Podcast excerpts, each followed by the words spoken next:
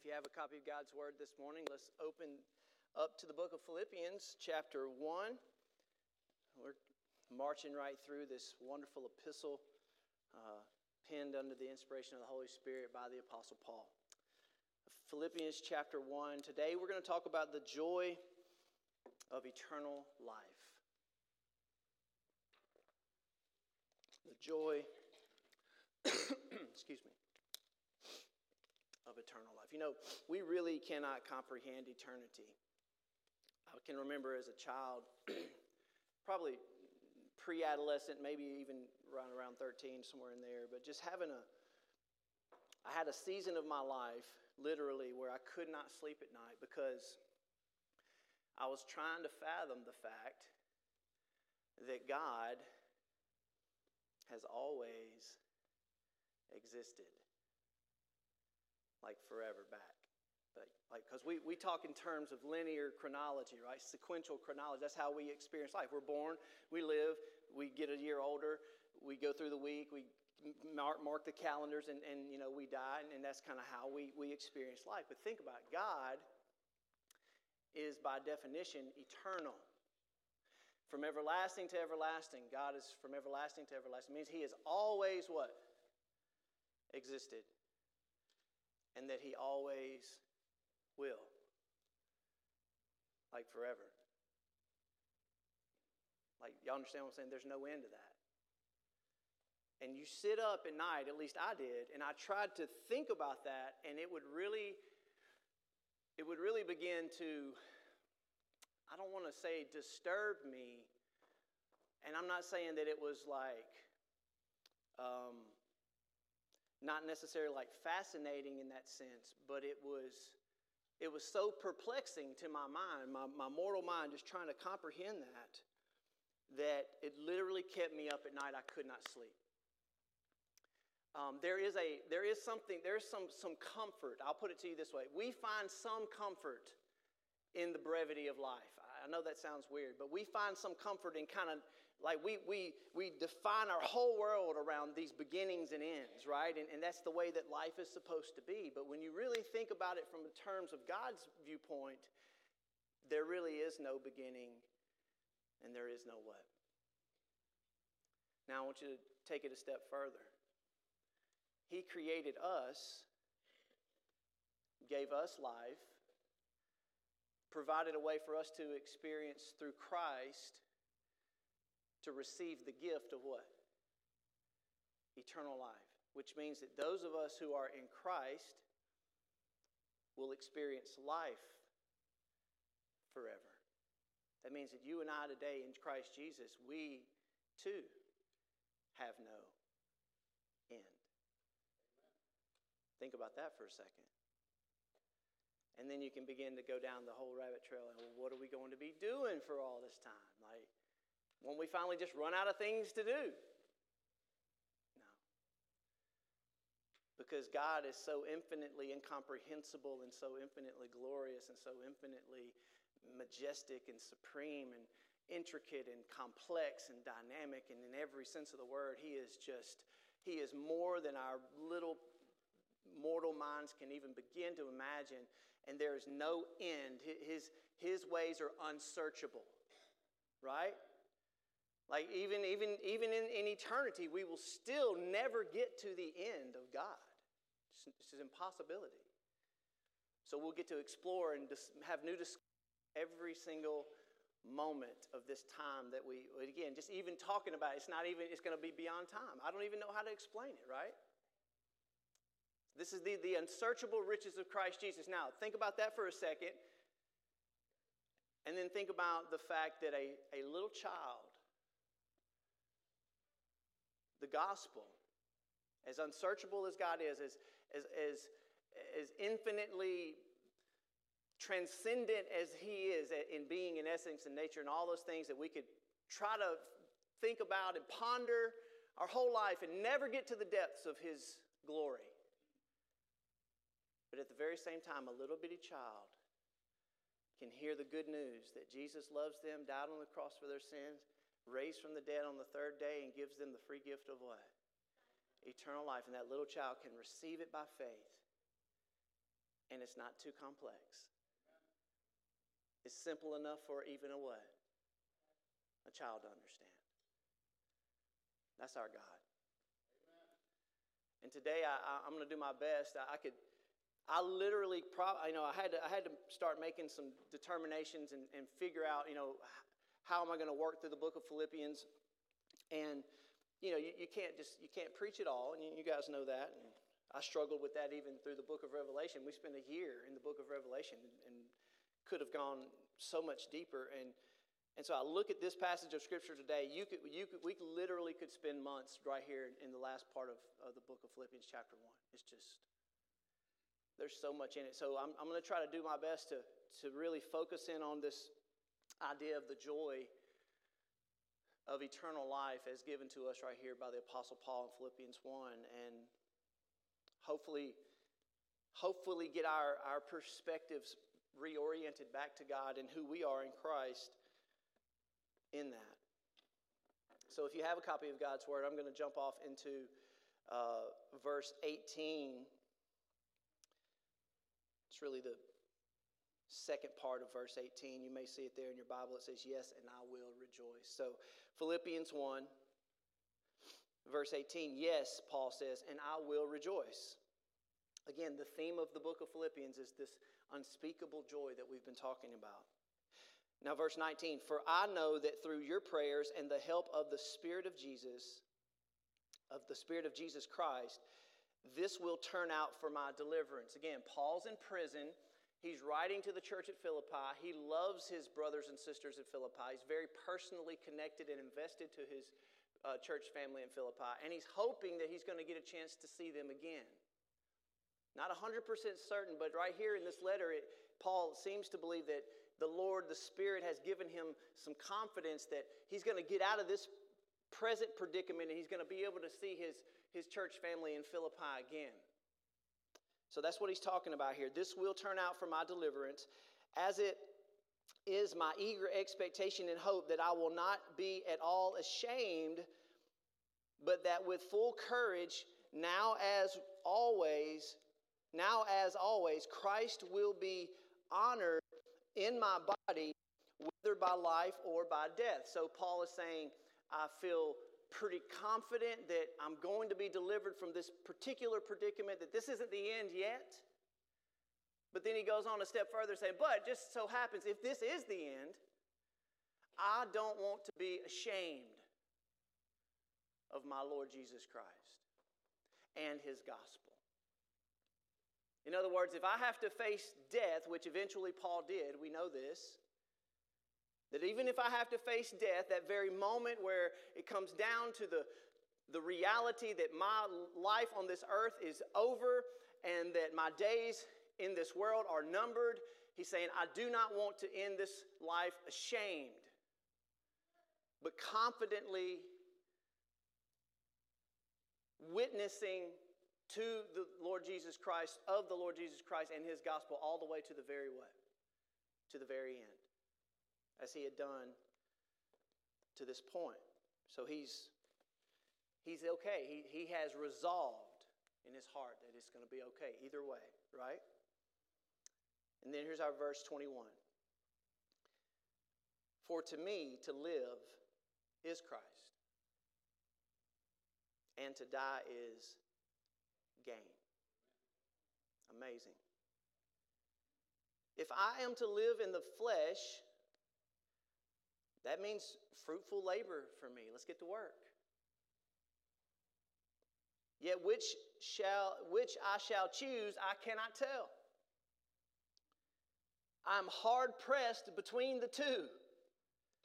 Listen to him. My desire is to, to depart and be with Christ. Listen, which is far what?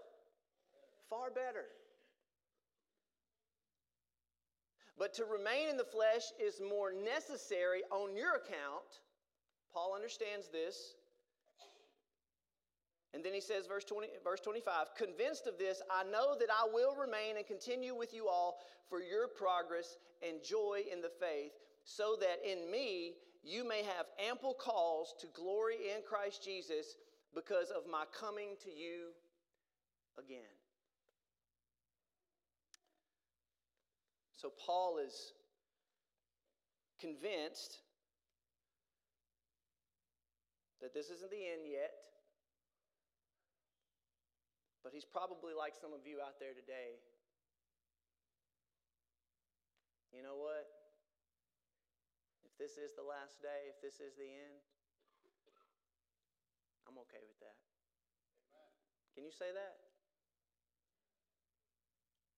And honestly, everybody else in the world, apart from Christ, without Christ, they're doing everything they possibly can to hold on to this life.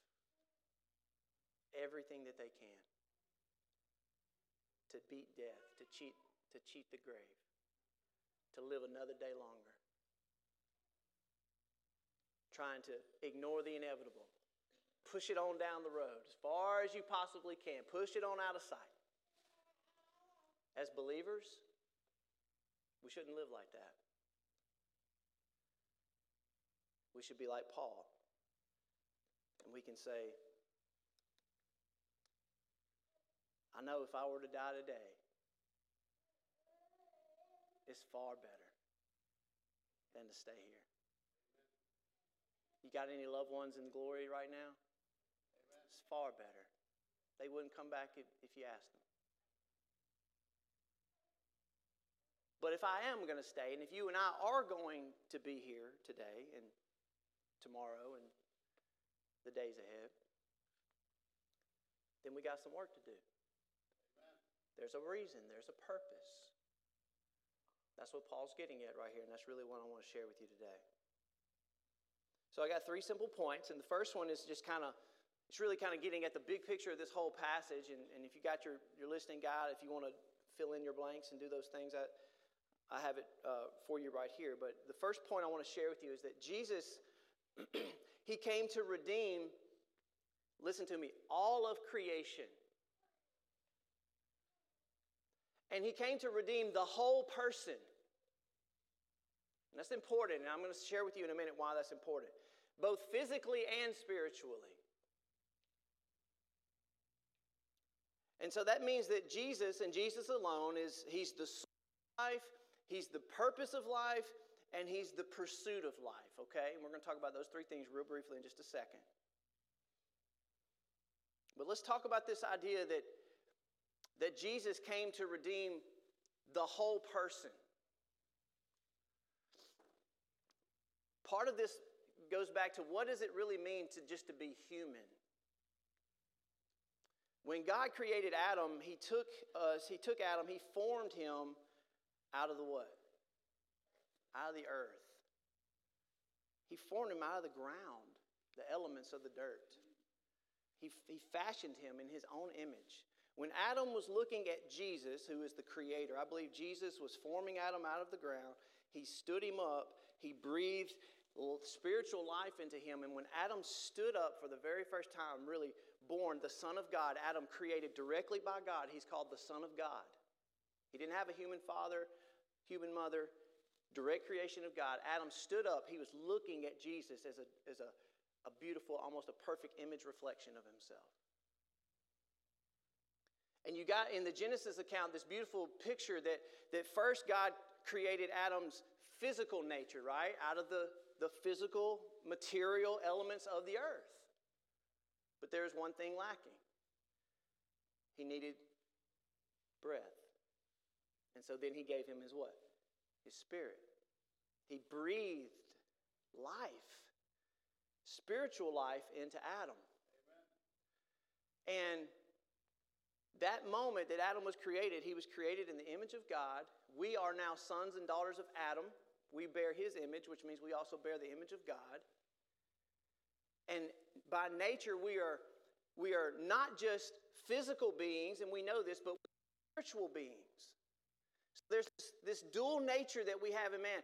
And you know what? Anytime you ever go to a funeral and a viewing, that's the that's the probably the most stark and obvious object lesson that we are dual in nature.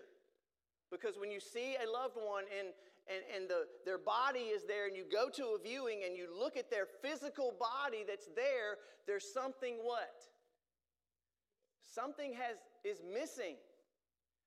Something has departed, separated from that body. And of course, we know what that is. That's the spiritual nature of man. That's our soul, spirit, whatever you want to call it.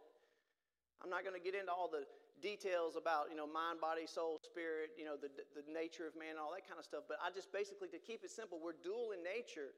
And so, what happened at the garden, we know that as Adam was cast out of the garden because of his sin, he was cut off from the tree of life. And when that happened, something changed in Adam's nature. See, he had to have that tree, that sustenance, the Lord Jesus. He had to have that, that fellowship with God to remain immortal, to continue to live how long? Forever, which he was created to do. But the minute he was cut off from that source and that sustenance of life, something happened in Adam's nature where he slowly began to degenerate and even though it took him about 900 years, y'all know Adam lived a long time. But eventually, one of the saddest verses in all of Scripture in Genesis is that, and Adam died. He died. So there was this this spiritual change that took place in Adam when he was kind of cut off and broken relationship with God, which we're born into this condition that we have this, this spiritual alienation or this broken fellowship with God simply by nature being sons of Adam. But then also, eventually, physically, he what? He also died. So he, he died spiritually speaking, and he also died physically. What Jesus is trying to communicate, what Paul's trying to communicate to us here, guys, when we start talking about life and life in general, is that what Jesus came to do was that, yes, he came to forgive us of our sins. Yes, he came to, to give us spiritual life. Yes, when we trust in Jesus, we're born again. That means that the Holy Spirit, the, the, the Spirit of God, he comes to dwell in us. He becomes united with us. And for the first time in our lives, we're spiritually alive. I want you to think about that. There are millions of people walking the face of the planet today that are not spiritually alive. They're spiritually what? Physically alive, but spiritually dead. But if that was all that Jesus came to do, it would not have been sufficient. Because you may live in a relationship with Christ and experience life with Him and know that you are spiritually alive and know that you are in spirit going to, remember, absence from the body, present with the Lord. You're going to go be with the Lord. When we die, we have the promise and the hope of being in His presence upon death from this earth. But there's a big problem still looming out there. And that's our what? That's our bodies. Don't forget about our bodies. See, because God created us both what? Physical and spiritual. Jesus had to come to redeem both of them. And I've said this before, and it's something to really think about, but those spirits who are in heaven today, our, loved, our departed loved ones, the patriarchs, the saints of old, who all have died, and their bodies and the, the DNA of their body is still somewhere on the earth, decomposed in the ground. Their spirits are in heaven, but there is something incomplete in their nature. Did you know that? I always used to think, you know, once we go to heaven, it's just, it's, it's, it's like, I mean, I'm sure it's amazing. I can't imagine what it, they're seeing and experiencing, and they're not in pain. We know all of these things. But guys, they're still waiting the same day that we're waiting. And that's a special day when Jesus what? Returns and he does something supernatural. He's going to raise up our body. Our physical bodies are going to be resurrected. That hasn't happened yet. Amen. And so we got to really begin to dig into understanding who Jesus is and what he's done. And then we look at this passage of scripture like this and we say, okay, Jesus is the creator, He is our redeemer, He is the source of life, He is the purpose of life, and He is the pursuit of life. And let's just kind of talk about those things real quick as we think about who Jesus is. So He says, To live is Christ.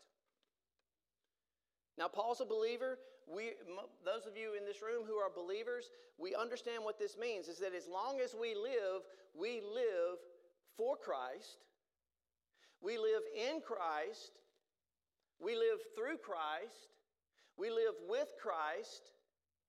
Y'all see what I'm saying? So to live, life itself is of Christ. So we, we understand what that means. It means to have life is to have who? Is to have Jesus Christ. John 1 4 says, In him was life, and that life was the light of men. Jesus, the Word who became flesh, in him was life, and that life was the light of men. But not only is to live to live is Christ, but also to experience life, true life is Christ. So that goes back to our purpose in life. I don't know what Brother John and them were, were thinking when they coined our mission statement at Christ Church, but they, they were onto something. Does anybody know what it is? We exist to know Christ and to make him known. I, I think that's a great mission statement. What better purpose in life do we have than to know our Maker, to know our Lord and Savior? Now, when I say know, understand what I mean, guys. I'm not talking about you know about Jesus. A lot of people know about him. I'm talking about do you what? Do you know him? Amen. Let me say it another way. Does he really know you? There's a difference. That is the, that is the very purpose of all life is for us to know Jesus Christ through a personal relationship. I'm so thankful for people like my parents. I know my wife has spoken about her parents and the spiritual heritage that they gave her. And the one thing that they always stressed in her, no matter what church they were part of or you know religious gatherings they went to, they always stressed that the most important thing is to have a personal what? Relationship with Jesus Christ. That's what Christianity is, guys. It's not it's not a religion in that sense, in the sense of uh, men trying to, to achieve something that, you know, achieve God's favor or to achieve eternal life or to, you know, uh, merit or earn something. No, it's all about what?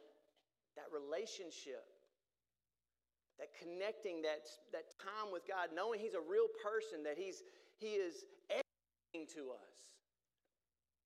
And, and, I, I, say this because we take this for granted, but any good relationship, what is it? What, what is fundamentally part of every good relationship?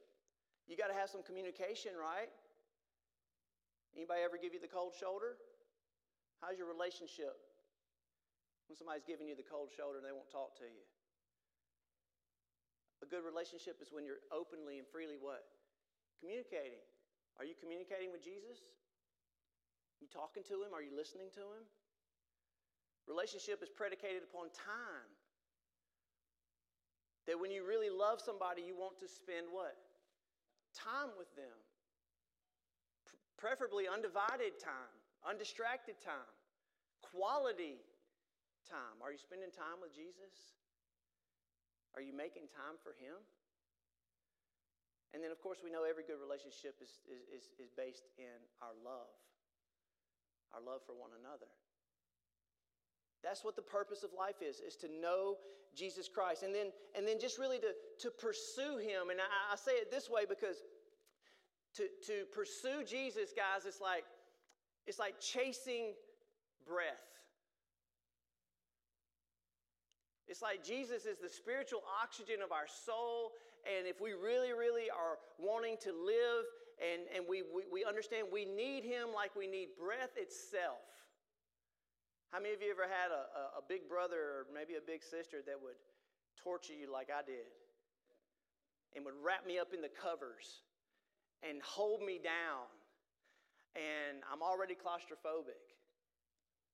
And you couldn't what? Breathe. And you would do anything at that moment just to get what? Just to get a breath.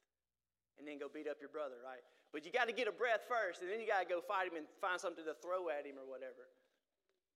But y'all understand what I'm saying? It's like having that. One of my favorite bands of all time is called Need to Breathe.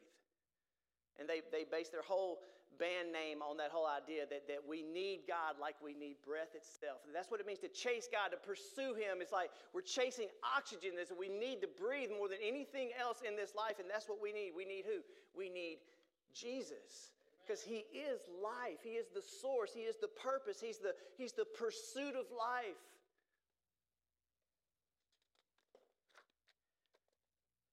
Colossians, Paul says, All things were created through Him and for Him. Let me say that again. Jesus created all things. All things were created through Him and what?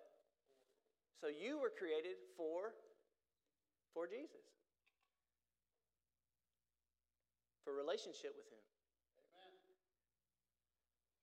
Listen to what Jesus Himself said. He says, Father, the hour has come. Glorify your Son, that the Son may glorify you, since you have given him, Jesus speaking of himself, you have given him authority over all flesh to give eternal life to all whom you have given him. And this is eternal life.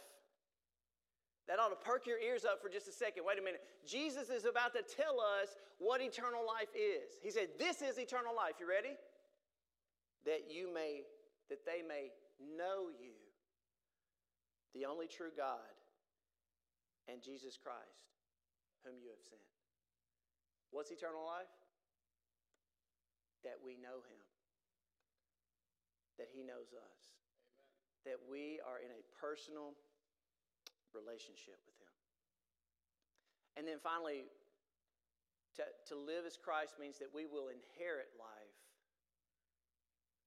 one day. So there's a past component to this, there's a present component to this, and there's a what? A future component to this. And of course, I've already kind of spoken about this, but what we're talking about is the resurrection, guys. The resurrection of the dead is the culmination of all of God's ultimate work of redemption. Let us not forget that that is the last phase of salvation. He saves us spiritually. He sanctifies us. He renews our mind. He begins to make us into His image. Yes, that's part of our process of being here on this life, but we're not completely saved and ultimately saved until these mortal bodies are raised back up out of the ground when Jesus comes back in power and great glory and we receive resurrected bodies that we begin to have bodies like His. Glorified bodies, immortal bodies so that He has redeemed the whole person, both physically and spiritually, and He's brought us back together in a state, in a condition, listen, that was like our first father, Adam. That's what the gospel is. Is that through Jesus Christ, He is redeeming us, He is reconciling us to God, and He's restoring us to what we lost when Adam was cast out of the garden so that we can have that fellowship with God once again and be in His presence and live forever. So people can go looking for life and try to find medicines and try to find uh, philosophies and try to find uh, diet plans and exercise and products and uh, now they're going into all this genetic engineering and all this. I, you know, we've talked about transhumanism. We've talked about all these things that man is trying to do to live how long? Forever. When, guys, it's been right here the whole time. Jesus said, I'm the one. I am the resurrection and the life. Whoever believes in me, even if he dies, he will live. And whoever believes in me and lives will never die. It's already there. And we have that good news to share and that good news to tell.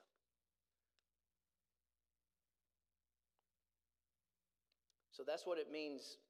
In one, again, I, I could preach this verse in, in about 50 different ways, but just in one way to think about it.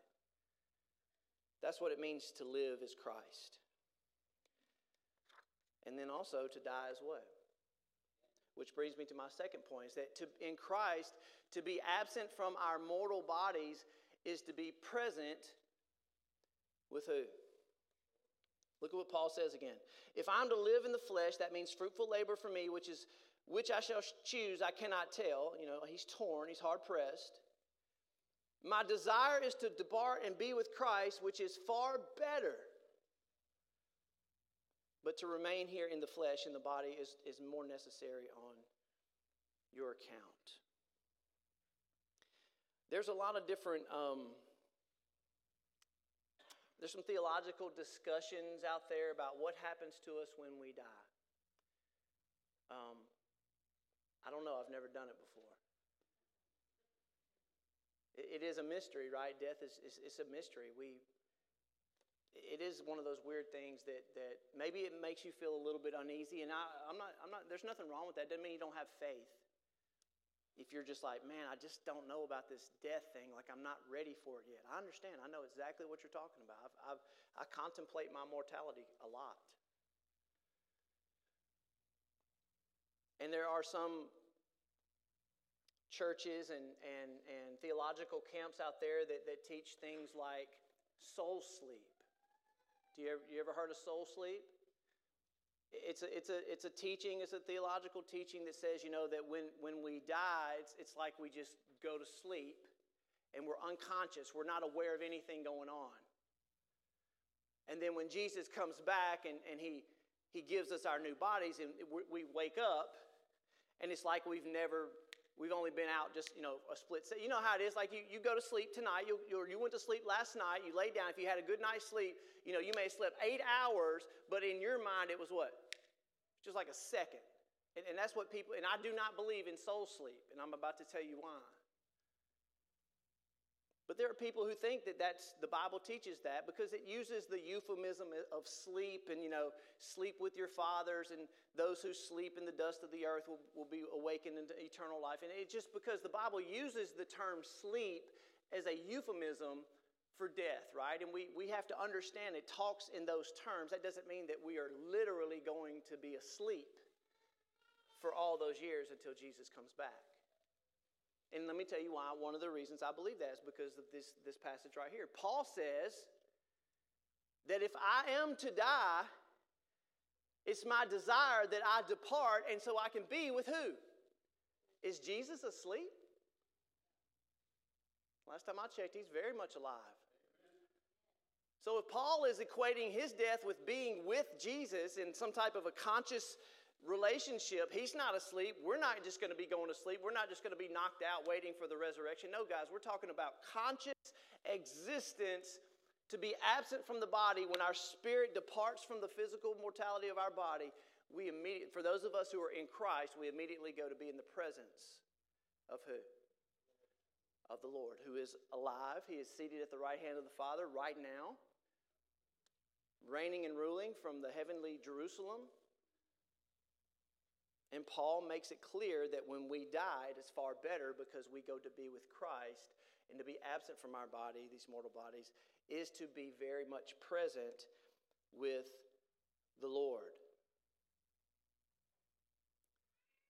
Now, if you, if you want to flip with me real quick to 2 Corinthians chapter 5, I want to just kind of show a parallel passage real quick. Paul's talking about this in, in, to the church at Corinth.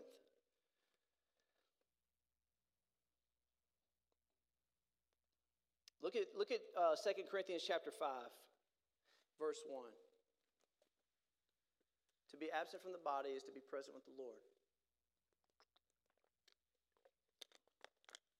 Paul says, 2 Corinthians 5 1, For we know that if the, the tent, this tabernacle, that is, our earthly home is destroyed, we have a building from God, a house not made with hands, eternal in the heavens. For in this tent we groan, longing to put on our heavenly dwelling. If indeed by putting it on we may not be found naked. For while we are still in this tent, we groan, being burdened, not that we would be unclothed, but that we would be further clothed so that what is mortal may be swallowed up by life. He who has prepared us for this very thing is God, who has given us the Spirit as a guarantee. And then, of course, he goes on to talk about how we walk by faith and not by sight. He said, let me go ahead and read verse 6. For we are always of good courage, for we know that while we are at home in the body, we are away from the Lord. For we walk by faith and not by sight. So Paul is playing on this idea about, you know, these bodies, these are, in a sense, yes, they are temporary tents. They're temporary, temporary dwellings for our, to house our spirits because we are this complex, dual natured image of God bearing, you know, creatures. And, and we have this physical nature, we have the spiritual nature.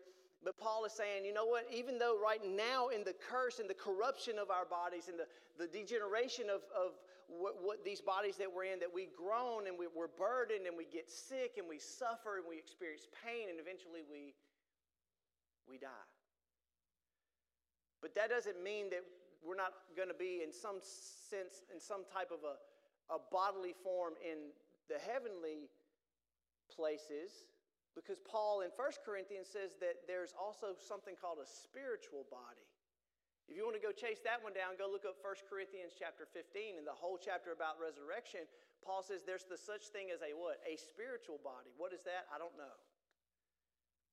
But apparently, again, when these bodies die and our spirit goes to be with the Lord, we have another body. We're in some type of a form but it's not our permanent body. It's still temporary. So, right now, Adam, Abraham, Moses, David, Elijah, all the great heroes of old, all the apostles, they're still in a temporary form in the presence of the Lord, awaiting the day when they receive their new what? Their new bodies. That's what Paul's saying right here. He says that what is mortal may be swallowed up by life. When will these mortal bodies be swallowed up and transformed into glorified, immortal bodies? At the what? At the resurrection of the dead. At the second coming of Christ. That's what Paul's talking about. And so we understand that there is, we're awaiting this day for Jesus to transform these mortal bodies so that we are reunified in the glory of God's light and in his life. And so, again, this goes back to this idea that Jesus came to redeem all of creation, both physical and spiritual. That's why he is King of kings, Lord of lords. That's why there is no other name under heaven given to men by which we must be saved. Nobody else can do what Jesus did. And here's the reason why it's because nobody else in the history of the world has ever been resurrected from the grave like Jesus Christ. You find me somebody else that beat death, I'll listen to that guy. But you know what? There's nobody else. That's the number one reason when somebody asks me, why do you follow Jesus? Why are you a Christian? I will quickly say, you find Jesus is the only person who ever conquered the grave. Jesus is the only one who ever beat death. You want to beat death? You want to overcome the grave? Do you want to live forever? You better listen to Jesus. You better learn to turn to Jesus. You better put your trust in Jesus because He's the only one that can give it to you. He's the only one that has the power and the ability and the authority to give us what we all want most desperately desire, which is eternal life. Hey guys, that is the greatest argument. That's the greatest defense for the gospel and the, is the resurrection of Jesus Christ. That's what Paul's talking about right here. He understands all of this. And so the last thing that we were going to see in this passage is Paul is like, okay, I'm torn. If I die, it's okay. It's actually what? Better. To die is gain.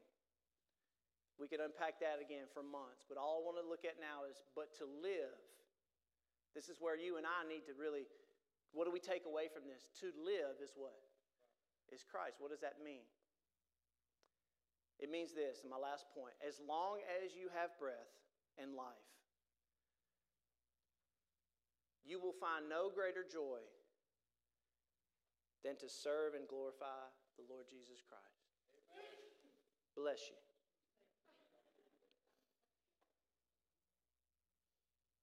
As long as you have breath and life, you will find no greater joy than serving and glorifying Jesus Christ. So Paul is like, if, I, if this is the end, I don't want to be ashamed. I don't want to be, I don't want to, here, here it is, guys. I don't want to disappoint him. I don't want to let him down. Amen. One day, you and I, we're going to stand in front of Jesus.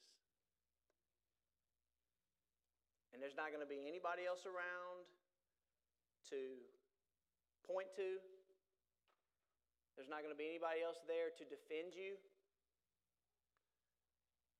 There's not going to be any of this, but if, uh, Lord, I, you, mm-mm. He's going to look pierce straight through our soul. We're going to look into the eyes of our Maker, and we're going to have to give an account. At that moment, we're going to have to explain to Jesus why we lived the way that we lived, why we did the things that we did, why we took the life that He gave us. Remember? He's the source of life. He created us. We, we are created for Him. And we, every single one of us will have to stand before the judgment of Christ and give an account of our lives to Him and try to explain to Him why we lived the way that we lived our life. I wish that I could live my life conscious of that reality every single day. Because going to be honest with you, I forget. I forget. And there's going to be some regret. You don't think believers are going to have to stand and give an account before the Lord? We're going to have to give an account. Amen. There's going to be some tears. Why do you think the Lord's going to have to wipe some tears away from our eyes? I think it has a lot to do with the fact that we're probably going to, going to be filled with some, some sorrow. And let me ask, and this is the thing I do not want any of us to have to wonder when that day comes, when we stand before the Lord. Let's not have to say this Could I have done more? Could I have loved a little more? Could I have served a little more faithfully? Could I have managed my time a little better? Could I have invested in the things that really matter?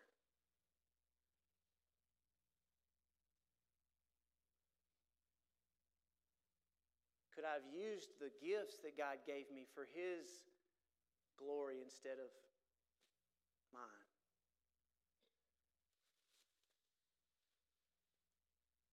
Could I have not wasted so much, so much time? If there's a way we can figure out how to live our life today, with that in mind, with that, that coming face to face with Jesus, in mind. I do think it would, it would probably change the way that we live our lives.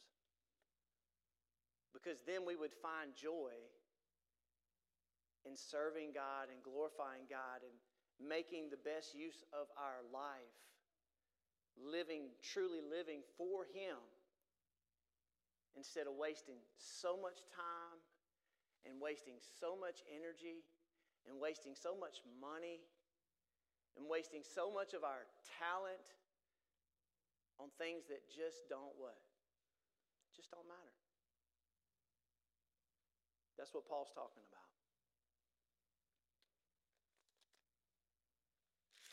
Let me read it one more time before we close. Listen to what he says.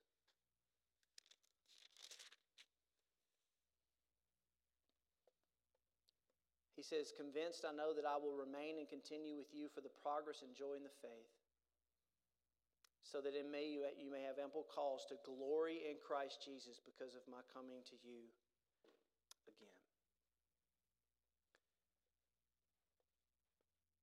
I think Paul got it. Wasn't perfect, but I think he, I think he, I think he got it pretty good. I think he understood what he was there for. And I pray and I hope that all of us today will begin to live our lives in a way that would be different than the way we've been living our lives up until this point. So that we don't have as many regrets when we have to give an account to the Lord Jesus Christ. And that is what we all strive to hear. And you've heard it before, and I'll say it again. We strive to live in such a way that we hear the words, what? Good job. Well done. You did good. I'm proud of you. Good job. You were faithful. Not perfect. You weren't perfect. I know that. But you were what? You were faithful. Well done.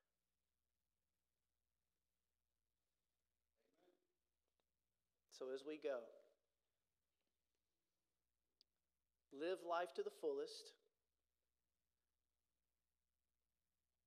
Live in Christ, live with Christ, live for Christ, live through Christ, all of those ways that we experience Him. And we know that the best is yet to. There's a popular book that came out as I close. I'm not going to name the author, but the title of the book is a best selling book in Christian genre. Bet your best life now. Now let's think about that for just a second.